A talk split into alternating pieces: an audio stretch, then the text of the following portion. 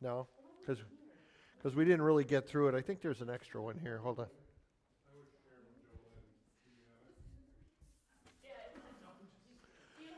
There's one left.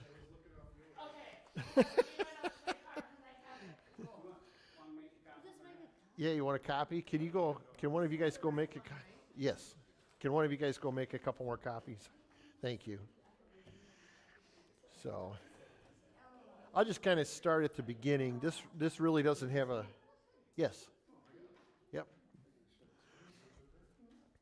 Um, I had, I had brought up at the end of last week um, the passage in Titus, Titus chapter 1, verse 12, uh, where he says, One of Crete's own prophets has said, has said it Cretians are always liars, evil brutes, and lazy gluttons. And uh, it, it really sparked some questions in my own mind about um, what do people say about me as an individual and about our church uh, and about Christians in general. And are the things that they say about those items, are they true? Um, you know, and, and, I had made the statement that, you know, back in the in the 80s, I believe it was about 1986, that, thank you, I don't, I don't need it, I have mine here. Uh, Terry and, um, you, you got one. He found his there. Um, but back in the 80s, I made a reference to, uh, you know, some things that were in the news, and all of a sudden now there is a, there is a, uh, I don't know what the word is for it, but there, there's an expression um, called going postal that is because of some things that transpired. So this is this passage is actually a saying from a Greek philosopher that what is said about Greece or uh, Crete's people because of how so many of them would act. And so let's go ahead and open in a word of prayer and then we'll get into this. Lord, I thank you for today and I thank you for your blessings.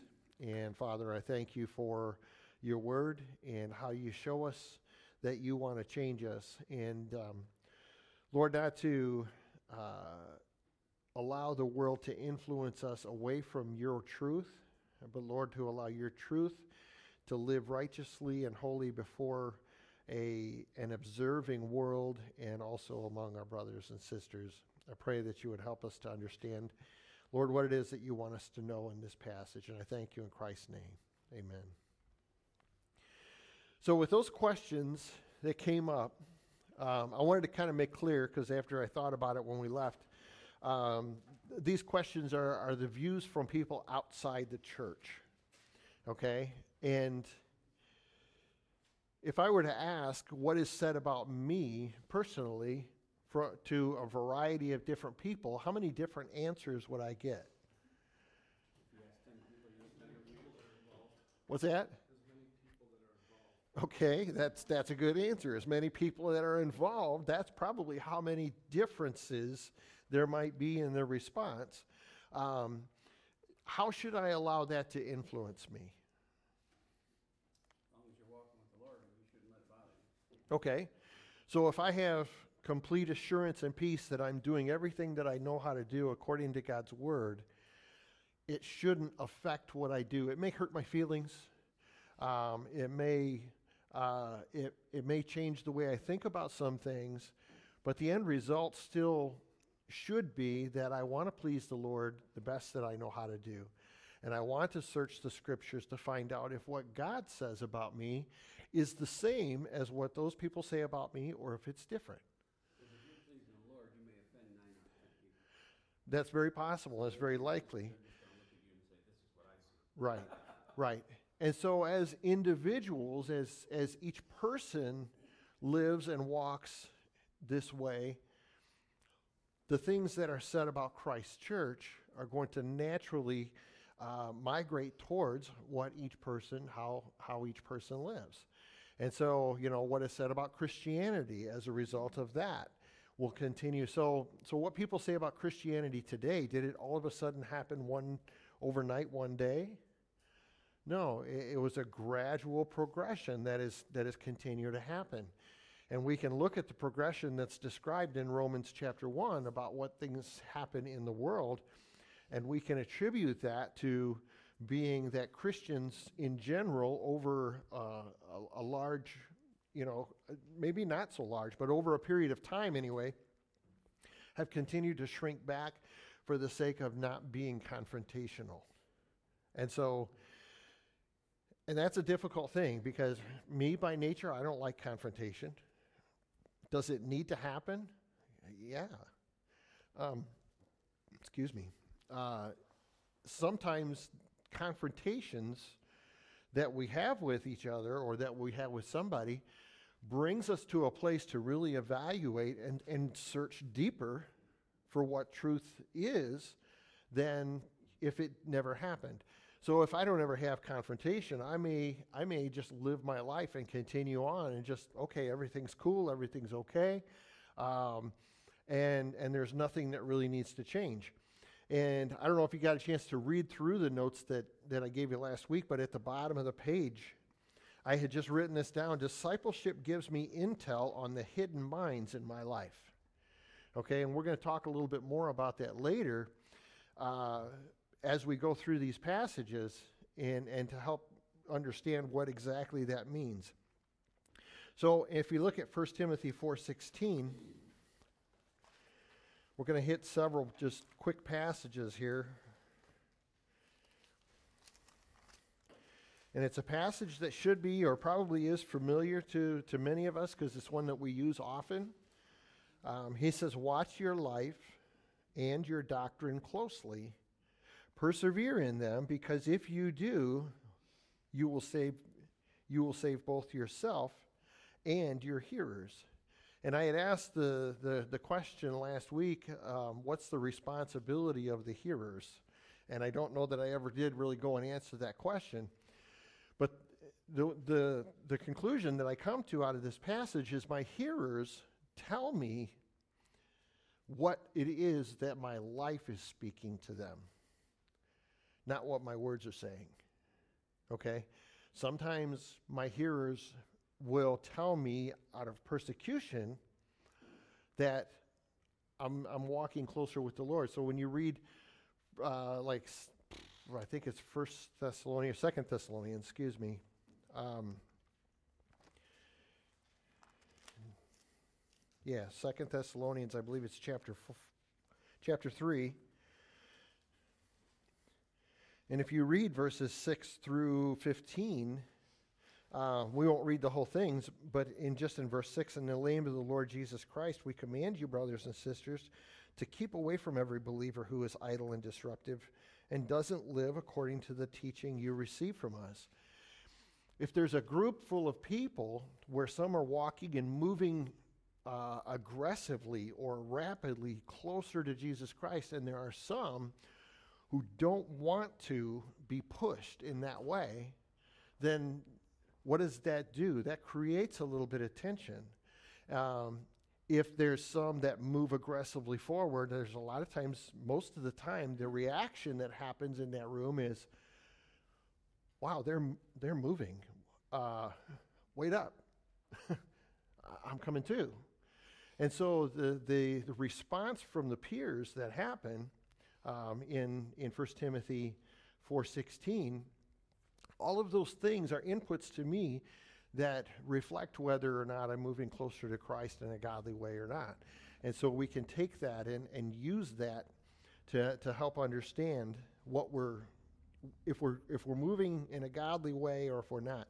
And and of course it always is a reflection of or or is compared to what the scripture says. So if we look at 2 Timothy chapter 4,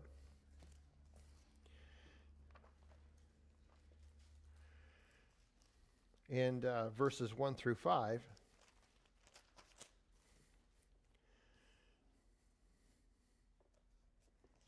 Sorry, I'm on the wrong chapter. He says, In the presence of God and of Christ Jesus, who will judge the living and the dead, and in view of his appearing and his kingdom, I give you this charge Preach the word. Be prepared in season and out of season. Correct, rebuke, and encourage with great patience and careful instruction. For the time will come when people will not put up with sound doctrine. Instead, to suit their own desires, they will gather around them a great number of teachers to say what their itching ears want to hear. They will turn their ears away from truth and turn aside to myths. If we read verse 5 here as well, but you keep your head in all situations, endure hardship, do the work of an evangelist, and discharge all the duties of your ministry. So as I read through that, why, why does it take a great number of witnesses to say what their itching ears want to hear? Any ideas? Because they want, if they hear it from more than one person, then it's easier for them to believe. Right. So they're trying to convince themselves that the conviction they feel is wrong and what everybody and what our desires, what our fleshly natural desires are, is right. And so if I have one person who agrees with me on something and everybody else disagrees, am I going to question whether what I believe is right or not? Yeah. I'm going to go, wow, hmm. Goes back to Second Kings and him not wanting Elijah to come because Elijah never tells him what he wants to hear. yeah. right. And so when Paul is before, um, I forget if it's Festus uh, or Felix or uh, who's the next guy that he goes to um, in Acts. Uh, let me just look there real quick. When when Paul is uh, oh now I can't remember who it is. Yes, um, he's before Agrippa. And, and Agrippa sa keeps telling him, Paul, come here. I want to hear a little more. Paul gives him a little bit more truth, a little bit. Okay, that's enough. I don't want to hear any more. And he, and he puts him back in jail. And then he's, oh, he's torn up inside. He, Paul, come here. Tell me a little more. And he, and he knows in his spirit that what Paul is saying is right. But in his flesh, and because of the position that he's in and the people that he has around him, they're all going, don't listen to him. Eh, he's, he's, he's fruity. He's, he's off his nut. Um, he's, he's, you know, a little overboard on this religion thing. Um, and Paul continues to just give him truth. And Paul is going through a severe trial and he's going through a hard time, but he has peace because what he's doing, he knows is right before God. And so in Titus 3, um, you don't have to turn there, but I've got it written on the notes there, uh, 9 and 10. He says, Avoid foolish controversies and genealogies and arguments and quarrels about the law because they're unprofitable and they're useless. Warn a divisive person once and then warn him a second time, and after that, have nothing to do with them. And just before that, in Titus 2 11 through 13, he describes how the grace of God that offers salvation to everybody has appeared to everyone. And it teaches us, the grace teaches us to, um, to say no to anything that's ungodly and to live righteously, to live sober um, and, and pure and holy. And so, one of the passages that I wrote down here is Proverbs 27 2. Um, Proverbs 27 2 says, tells us that we should live such a, a clean life that other people speak well of us. And it's not that we li- exalt ourselves in any way or we lift ourselves up in any way. Um, verse uh, ch- chapter 27 verse 2 it's just a short verse he says let someone else praise you and not your own mouth an outsider and not your own lips. Uh, and, and the next verse I, I can really appreciate this as well. It says a stone is heavy and sand a burden but a, fuel, a fool's provo- provocation is heavier than both. Um, and and so the if there's a if there's a provoking that happens to try and stir up and draw someone away from Christ, how easily do we get frustrated and angry with that? Um, I, just from my own experience, uh, I, I can say that it, it's hard. It's difficult for me. If, if someone wants to come to me and, and talk to me about, um, you know, a, a question that comes up from time to time with, with me is, is why do you have to use the Bible with, everything, every answer to your questions? Uh, and, and so I want to ask in those situations, well, are we both Christians? Are we both followers of Christ? If the answer is yes, why wouldn't I want to know what God's word says about the questions that are being asked? And so that's that's difficult for me. I mean, if, if somebody says, answer me without using this, I, I want to stand and go, well, I don't have an answer for you then, because what my opinion is, is doesn't matter. What matters is what God thinks. Um, and if, if you're asking for my opinion and I give you my opinion, like Paul says in Romans 7, he says, My flesh and the law are both at work and they're fighting each other in my life. When people have asked me that, says, you wanna hear the truth, or you want me to tell you what makes you feel good? Right. then And, and that's, turn around and walk away. I, I've heard that before too. I can give you an honest, truthful answer, or I can, I can say something that will make us both feel good, but we'll send every person that hears it to hell because it's not true, because it's a lie, or it's because it's, it's an act of my own desire, my own flesh. So in 2 Corinthians 10, um, the passage that we've studied recently, he talks about comparing ourselves with ourselves.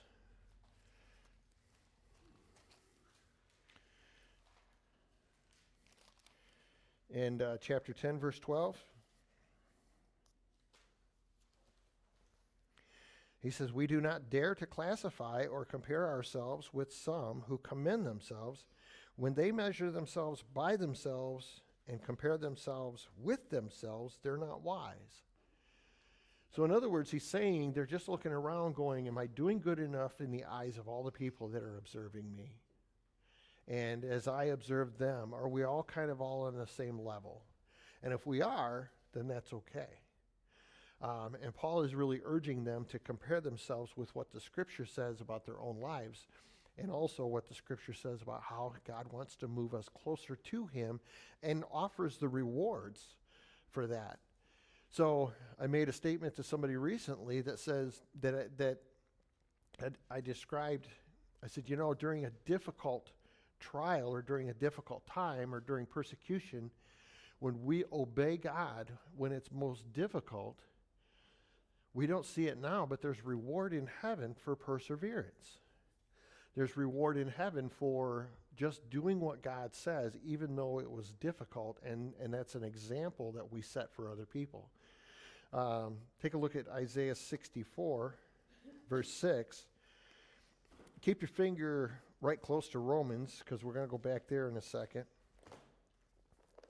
Um, because Paul quotes part of, he quotes this verse uh, in Romans. Sixty-four what? Isaiah 64 6.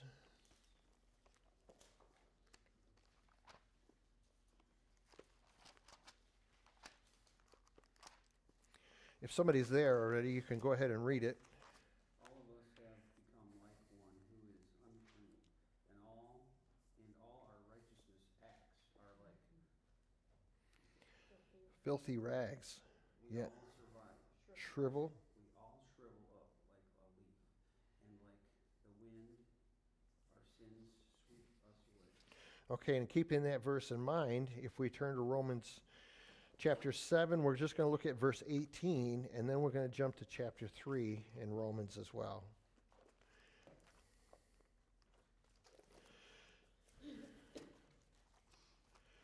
So this is just reflecting, uh, as you're turning there, reflecting on 2 Corinthians 10:12, If I'm comparing myself with everybody else, am I comparing and saying I'm just as good as everybody else, or am I comparing and saying I'm just as filthy as everyone else? yeah. So just as good or as bad, however you want to look at it.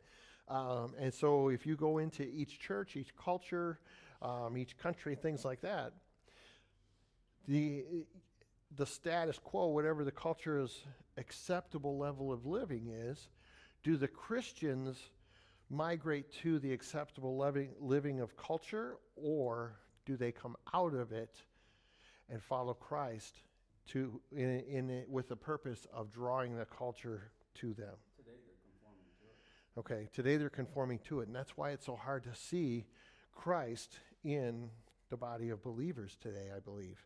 So, Romans 7, verse 18. Um,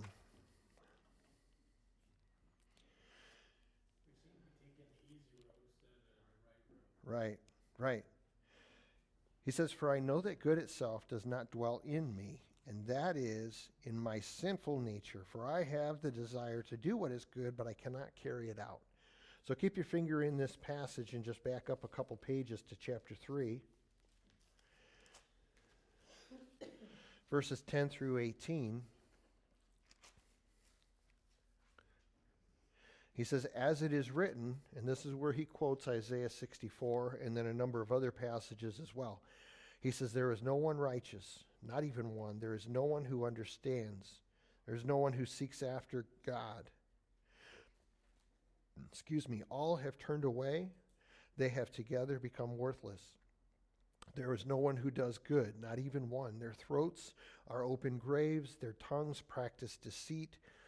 The poison of vipers is on their lips, and their mouths are full of cursing and bitterness. Their feet are swift to shed blood. Ruin and misery mark their ways, and the way of peace they do not know. There is no fear of God before their eyes. And so, if you ask the question in churches today, do you fear God? The answer, the verbal answer, would be yes. So the question is back to what is said about me. Um, would my actions reflect that I genuinely fear God? Not with a um,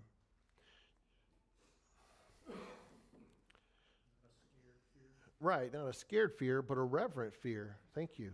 Uh, you know, it's it's a reverent fear like you would have for a dad who loves you and spends time with you, and when you do something wrong, disciplines you, and then comes back and reassures, "Yes, I still love you.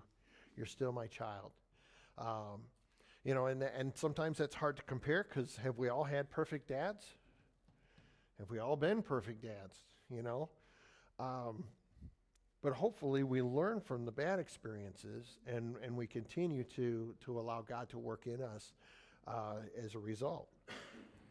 So um, you'll see down there that I have it written under those passages as our minds are being regenerated and transformed, we choose to disobey our flesh, our temptations, and our own desires. And so we use the divine power, 2 Corinthians 10 3 through 5, found in God's Word, to correct us. Uh, does anybody remember what 2 Corinthians 10 3 through 5 says? Okay, let's go ahead and turn there. That's okay. We'll just go ahead and we'll read it. I'm sure as soon as you put your eyes on it, you'll go, oh, yeah, I remember that. It says, We do not wage war as the world does. The weapons we fight with are not the weapons of the world. What are the weapons that we fight with? Say that again.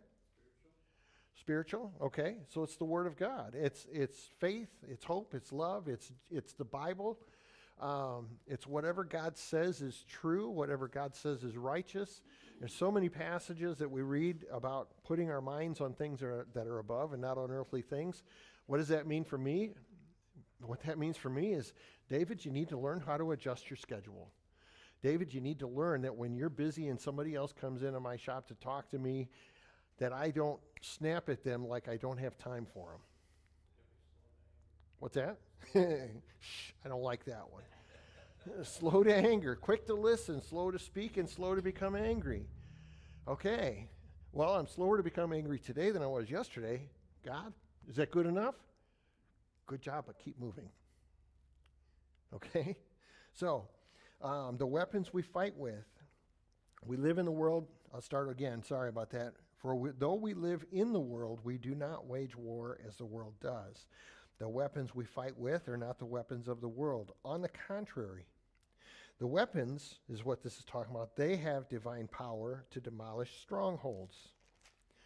We demolish arguments and every pretension that sets itself up against the knowledge of God, and we take captive every thought to make it obedient to Christ. And so when we stop there, um, I wrote just underneath it here do others impose strongholds on us? you say yes. How so? Give me a, give me a for instance. Um, A stronghold, you know, that, that, they, they'll come up and they'll say, do you really believe that? Oh, I just, we got, I got something else here I want you to do, and, and I'd like to have you come with me, and it may be a good thing, but you you have, uh, well, say, a, a, a church service you have to go to or something, and this guy's trying to drive you away, so he can pull you away and that. Okay. So, yeah, so there's always influences. Okay.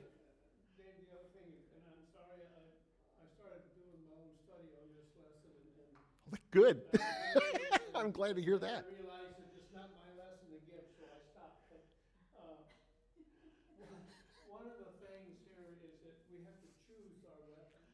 I That is a very important point. Does, does that Yes. also go with you gotta choose your battleground where you're gonna do that at? More or less, you know, You know. and, and that's why your weapons are prayer, faith, hope, love, God's word. If Right. we don't use any of them, when we take one of these out of, the- out of the equation, we might as well just be like everybody else. Right. So when it says we don't wage war as the world does, and, and, and I think what you're talking about is if somebody comes to you and says, I have a better idea for today than going to church and serving your body of believers and worshiping the Lord, whatever. And they don't say those exact words, but the underlying uh, uh, purpose is to accomplish getting you away from doing something that God wants you to do. And so, like what you just said, you have to choose your weapons. Um, that means if you're choosing to wage war like, war like the world does, you're choosing to please the people around you. If you're choosing to wage war the way Christ wants us to, then we don't concern ourselves as much with pleasing other people, but you don't intentionally go out to uh, to inflict injury or to to to insult other people or anything like that. You're choosing to please God in what you do. And so when I put this this question down, do others impose strongholds on us? My answer is no, if I'm just choosing to please the Lord. Okay? Because if I'm choosing to please the Lord, then I'm then I'm taking the scripture and applying it to my life, and I'm taking faith, hope, love, prayer, uh, the the fruit of the spirit, um, and all of that into consideration, because I'm I'm focusing on the end result. Yes. So so and and that's where people come up with the term addiction. Addiction, in the world view, is something that's out of your control something that you that you have and it's just oh man it's just part of your makeup um, a person is addicted to pornography they're addicted to stealing cars they're addicted to abusing people um, alcohol whatever you name it i mean there's so many different addictions today um, that are described that relieve you from responsibility of your actions where jesus says everything that's a stronghold in your life I give you the solution to deal with it, and it's not easy. It may not be the, yeah, exactly the answer you're looking for. It may be very difficult, but the end result is permanent and the reward is good. Yes? I bel that's where I was thinking about this over the week. Uh, people don't bring you strongholds, they bring you temptation. Right, The stronghold is your mindset on you, right, right. so And so that's, yeah, and that's that's a good that's a good point as well. Um, and so as you see, I, I put down in this passage, the war is not with the war the world outside. The war is with my flesh. Who do I want to please? Do I want to please the people that are around me, whether in the world or in the church or wherever it may be? Do I want to love people Absolutely. And I want them to know and, fe- and, and I want them to feel loved. But if it's a love any other than how God describes it, it's not true love. And so the goal is always to help bring someone closer to Christ. And I'm just the kind of person, and this is maybe where this comes from in me. I'm the kind of person where I want somebody to come to me and, and knock me on the head sometimes and go, You're not living right. And I go, Okay, show me. Help me understand. I want to know what, what it is. Um, everybody's going to come and beat me up after. but uh, and that's true. And sometimes, to be to be honest, sometimes I don't want that. There are times I'm like, you know what? I think I'm I'm good. Leave me alone. And I want that. Uh, but you know, it kind of goes back and forth. And so the the war that happens within, you know, I wrote down Colossians 3, the first few verses in Colossians 3 tell us what to do with our mind and our heart before we engage in the struggle or in, or before the time comes where we're confronted with a trial or we're confronted with temptation. Um, and I, I can't remember if it's 2 Corinthians 10. Uh, no, I'm sorry, it's 1 Corinthians 10, where, where he describes that every time a temptation comes, he always provides a way out. Uh, verse 13. 1 Corinthians, sorry, 1 Corinthians 10, 11, and 11 through 13. He's describing the things that happened in the wilderness. You know, when the uh, Israelites were led out of Egypt and they were led to the promised land, and God promised them, He said, This is going to be your land. And they got there and they sent in spies, and the spies came back. And Joshua and Caleb were the only ones that came back and said, You know what? I see all of this stuff. I see these huge people. I see this land flowing with milk and honey. God says it's ours. We're going to take it. Let's go. And everybody else went, Wait a minute, wait a minute. You guys are young. You're foolish. You don't know how to fight a war. We don't know how to fight a war, and we better just sit tight. One, one of the things there, you know, you know, you have the Colossians three, and you read the verses there, that you, you know, this is a choice, again, we, we're talking about choices here. The Right. Same thing here with, First Corinthians ten thirteen, it's a choice whether we seek his face or not. Right. And, uh, uh, so, Satan puts up walls. Right. It's the prayer, it's the reading of scripture, it's, it's, it's, it's, uh, being with him that breaks them walls down. So if we're not, if we don't wanna do that, that wall gets, gets thicker and thicker and thicker. Right, right. So if we don't choose to, to acknowledge him and ask him, then that, then that door won't be there for you to get out, There you are. so. Right. And it and it and it's proof or it should be evidence either A, you're not fellowshipping with God, or B, you're not really his. If you look at Colossians three, and it, once it's telling us there, like in verse, verse one, set your heart on things above. Verse two, Right. set your mind on things above, you know? Right. So, our eyes have to be upon him and not on what's, Right. So can you always see the way out no. when of of 2 Corinthians 10? Can you always see the way out if you're doing what Colossians 3 says? If you're setting your hearts and your minds on things above.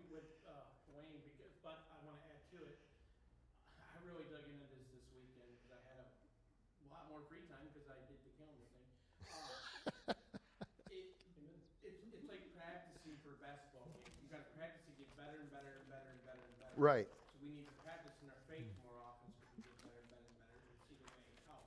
Right. So Hebrews 5 says that by constant use of the scripture, you become mature. The, last verse in Hebrews chapter 5. Um, and he's describing, you should be teachers by now, but you're not. You're still on the milk. Uh, there are some who have trained themselves by constant use of the scripture uh, to become mature.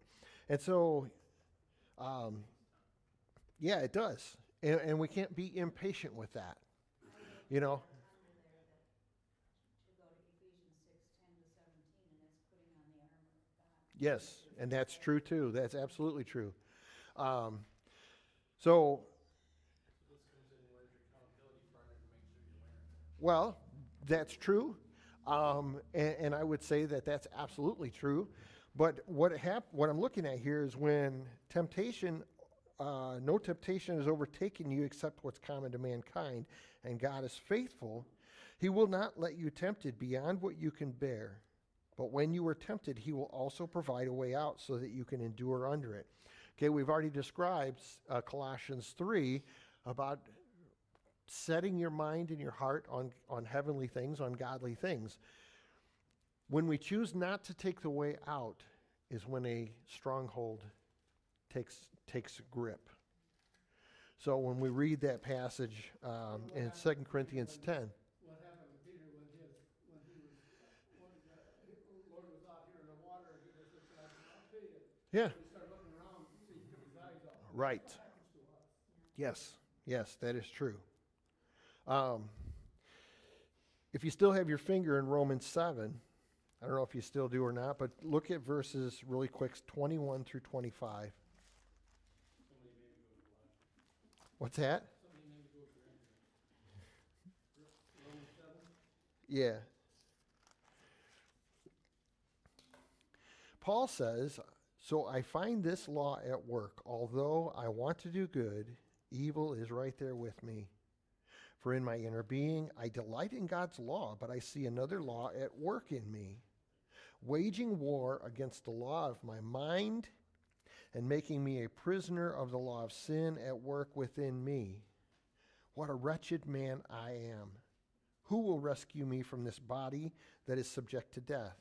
Thanks be to God who delivers me through Jesus Christ our Lord.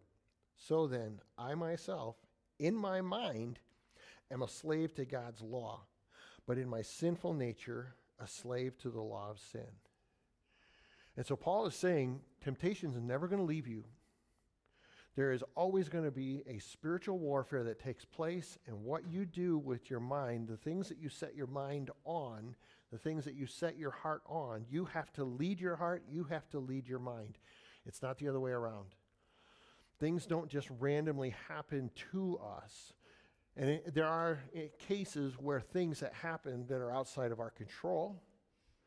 But in every situation, God has provided the things needed to prepare us to handle that situation. And so at the bottom of the page, um, again, I, I, put discipleship gives me intel on the hidden minds. Uh, and so when I look at that and I disciple with people, you said accountability partners are important. When I disciple with somebody, it, there has to be a freedom for that person to tell me what they see. And if that person is walking with the Lord, everything that they tell me is going to be information that is going to improve my walk with the Lord. And it's going to help me to lead other people to walk with the Lord too. And so, something Jim said a few weeks ago really stuck out in my mind because I, I used to ask my, myself the question all the time. Uh, it seems like sometimes witnessing and discipleship is so ineffective. And all of a sudden, it, you know, when he said this, it just made sense that if discipleship is not three generations or three people, you know, in, in a row consecutively, it's ineffective. And, and I'm going, all of a sudden it clicked on, the light clicked on. So I'm not discipling just a person, and they're not discipling me just so I can be discipled, or I'm not discipling another person just so they can be discipled. It's a continuous repeated action. I'm discipling that person so that they can disciple the next person and then they and, and it can continue on. And it's like a constantly running chain. Um, and the same is true coming to me. Yes. Yeah. Yeah, so down at the end of the movie, you know, she's she said, "Okay, praise God, you know, this this woman that she's been praying with and discipling with and uh, this woman sits down, okay, Lord, you've helped me to help this person. And she, the question she asks is, who's next? You know, and she's already looking to the next person. And, and she kind of gives the idea like, Lord, I really don't want to do this, but I know it's what you want, and you're going to provide everything needed for me to do it, so I want to do it. And she's, and she's like, I'm scared. I'm nervous. I'm, uh, I, I don't know that I'm doing it right. You know, I love the coffee thing. I mean, she gives her coffee. I don't know if you've seen the movie, but she gives her coffee she kind of spits it out. She's like, Do you always drink room temperature coffee? She says, No, I like mine hot. she takes a drink. you know, and she's asking her about her prayer life. How's your, how's your prayer life? Would you say it's hot or would you say it's cold? Well, it's not real hot, I wouldn't say, but it's not exactly cold. I mean, I pray. And, and she uses lukewarm room temperature coffee to make the point you need to be hot or you need to be cold. That lukewarm is the most repulsive thing that you can possibly be. And so um, I written at the bottom here that in China, um, the underground church is praying for the United States. Do you know why that they're praying for the United States? Well, okay. More specifically, Because we have everything Yeah. at our fingertips. yeah. Because, because the, the church in the United States is probably the biggest picture of the lukewarm church that there is in the world. Because we have everything at our disposal, we have the Word of God, and we're not really persecuted for it. And so we just take it and we coast along. And they're hiding in basements and getting killed and. Right. They're praying for us. Right. And so, you know, the the Chinese church is experiencing similar conditions of what we read about in Acts chapter 17 and Acts chapter 12. Um, in Acts 17, it's a description of when the people, the, the Pharisees, are searching for Paul, and he goes to, I think it's Jason's house, and he, he Jason hides him and gets him out of the house, and they show up at Jason's door. Where is he? You get him out here now. Uh, I don't know. I don't know where he's at. He left. All right, we're taking you, and you're going to pay. You're going to go to jail, and then you are going to post bond. And you're going to understand that when we speak and we say, You give us the man, you're going to pay for it. And so in Hebrews 10, there's a description. Let's look at that real quick. Hebrews 10:32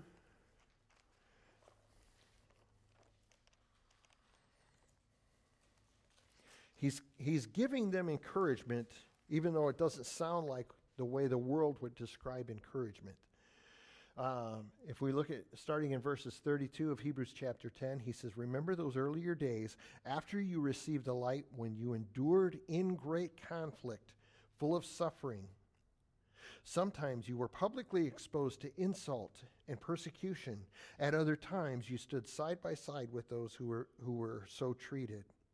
You suffered along with those in prison and joyfully accepted the confiscation of your property because that you know, you knew that you yourselves had better and lasting possessions.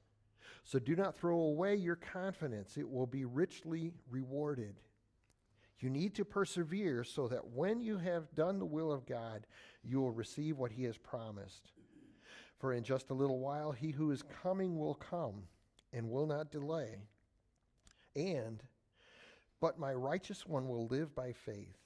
And I take no pleasure in the one who shrinks back. But we do not belong to those who shrink back and are destroyed, but to those who have faith and are saved. And so, this description here, if something like that were happening today, um, it would be difficult to understand. Um, Tracy and, and um, Sherry are, are, have been reading Job, and I think your family's been reading Job together too. And, and so I've, I've been interested to listen, you know, to, I've asked Tracy, where are you at? You know, where, what are you reading? And she says, well, you know, his friends, one of his friends has just showed up, and they sat there and they looked at him for a week. You know, and they're looking at him going, why do, why, what did you do? And, and Job's wife says, why don't you just curse God and die? It's, it seems so ridiculous to suffer physically in this way when you can be relieved of it by just a few things. And, and Job says, I won't shrink back. I won't do those things. I didn't do anything wrong. I'm not sinning. And, and I understand how it appears that way to you. Um, but I know that I've done what is right in the eyes of God. And he endures through this, this severe uh, physical suffering. And in that day, everything in them that if, if you look at every physical suffering that happened in a severe case like that, people looked at them and said, what, you, what did you do to God? What violation, what sin did you do that God would allow you to go into this? You know, Um, and so everybody's looking at Job going, you must have did something. And, uh, and so he doesn't want to shrink back. But then in, in the New Testament, God tells us, the Bible tells us that there's going to be persecutions, there's going to be trials, there's going to be difficulties that come, and the evidence of faith in Jesus Christ is going to be how you respond through those things. And that goes back to what Wayne was your friends trying to pull you away, his friends and his wife even. Right, They didn't have faith right, where they're trying to just admit you're wrong. right. Yeah, so I mean, the, the thought that sticks out in my mind through this is through persecution and suffering, we have peace that comes by doing what is right.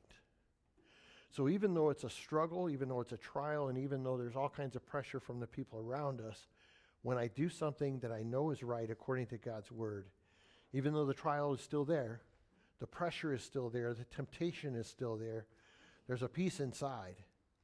And so if I choose not to do that, that's when I want to gather around all these people that say, You're okay.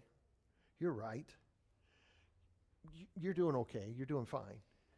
And so, um, another passage that I had just written down um, as I was looking at this was, uh, was Acts chapter 12. And it's just another description where Peter's in jail. Um, James, John's brother, has been executed by the sword. He's been put to death with the sword from Herod. And Peter, Herod looks and sees, he said, wow, this really, this really impressed the Jews. They're really happy about this. They're dancing in the streets and they're carrying on because James is dead. One more apostle is no longer able to for- further the gospel. Peter, your trial's tomorrow. Good night. That's what he says. And an angel shows up.